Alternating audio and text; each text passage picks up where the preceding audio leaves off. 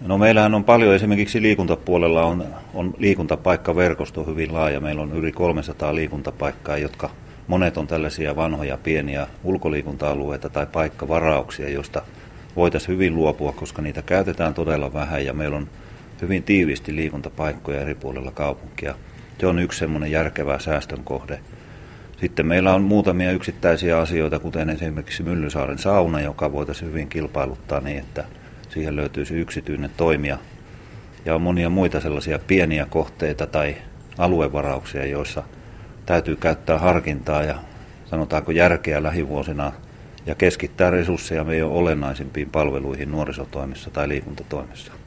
Näistä säästöistä vielä nuorisotoimia koskien, niin meillä on yhteinen ymmärrys siitä lautakunnankin kanssa, että esimerkiksi nuorisopalveluista sinällä ja lasten ja nuorten osuudesta meidän toimialalla, niin karsitaan vähän, koska sieltä saattavat karsinat on kuitenkin marginaalisia ja puhutaan kymmenistä tuhansista, ei sadoista eikä missään tapauksessa miljoonista euroista, niin että varmaan ne suurimmat säästöt koituu liikuntapalveluihin, mutta säästöt rakennetaan tietysti tarpeen mukaan ja yksi osa säästöjä tietysti ja tehokkuutta on myös maksut. Eli liikuntapaikkamaksujen tarkistuksia on varmasti odotettavissa, kuten joka vuosi on tehty, jotta saataisiin lisätuloja, joilla nämä palvelut voidaan pitää yllä. Pidän niin kuin tärkeämpänä sitä, että käyttäjät jonkin verran maksaa palvelusta sen sijaan, että liikuntahalleja tai jäähalleja jouduttaisiin sulkemaan tai pitämään osa-aikaa vuodesta kiisiksi, että ei riittäisi rahaa niiden ylläpitämiseen. Jos liikuntapaikkamaksuja nostetaan, niin minkälaisia vaikutuksia sillä sitten on? Te olette myös miettineet näitä vaikutuksia. No joo, meillä on nyt tällä hetkellä esimerkiksi aikuisten liikuntapaikkamaksut Lappeenrannassa suhteellisen korkeat Suomessa. Mutta meillä on vielä edelleen näitä maksuttomia vuoroja, kuten esimerkiksi junioreiden harjoitusvuorot, jotka on meillä Lappeenrannassa maksuttomia, joka on jo aika lailla harvinaista Suomessa.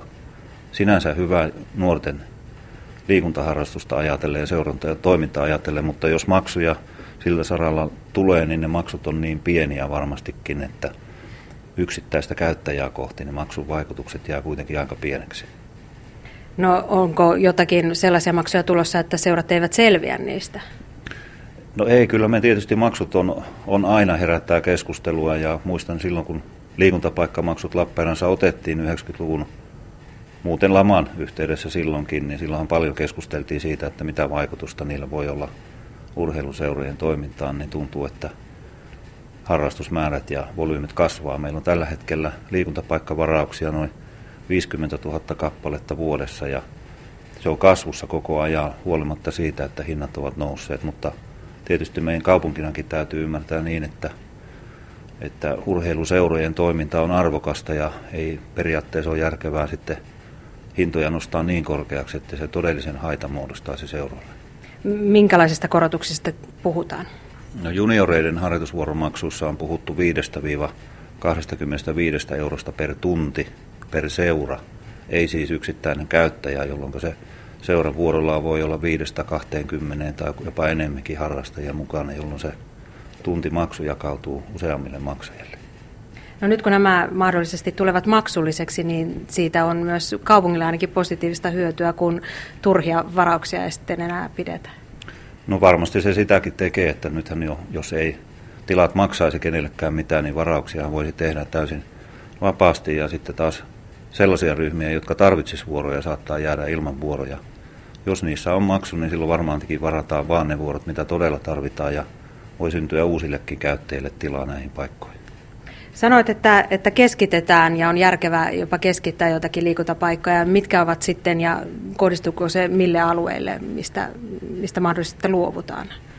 Kyllä me käydään kaikki taajama-alueet ja maaseutualueet läpi niin, että ei keskitetä millekään tietylle kaupunginosa-alueelle, vaan se on aika laajalla, laajalla alueella tämä mahdollinen karsinta. Ja ne koskee pieniä uimapaikkoja, pieniä hiekkapallokenttiä tai vastaavia, joita meillä on aika lähellä toinen toisia ja alueellisesti tietysti täytyy myös miettiä, että niitä liikuntapaikkoja, jotka on kouluja tai päiväkoteja lähellä, niin niitä tullaan ylläpitämään, koska koulut taas tarvii liikuntatuntien aikana näitä liikuntapaikkoja.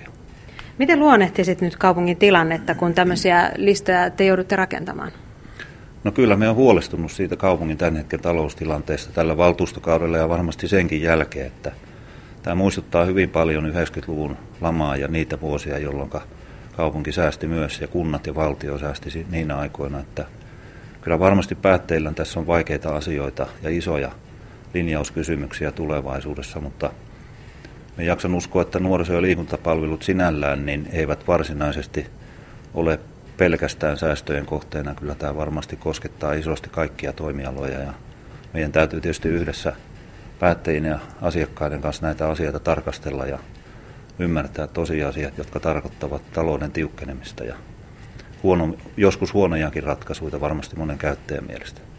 Niin, teidän osuutenne ei ole mikään suuri siivu tässä kaupungin koko kakussa, mutta toisaalta teidän palvelut on hyvin tärkeitä ihmisille. Uskotko, että tästä käydään kovinkin kiivasta keskustelua liikuntapaikoista nyt sitten, kun nämä esitykset tulevat julki?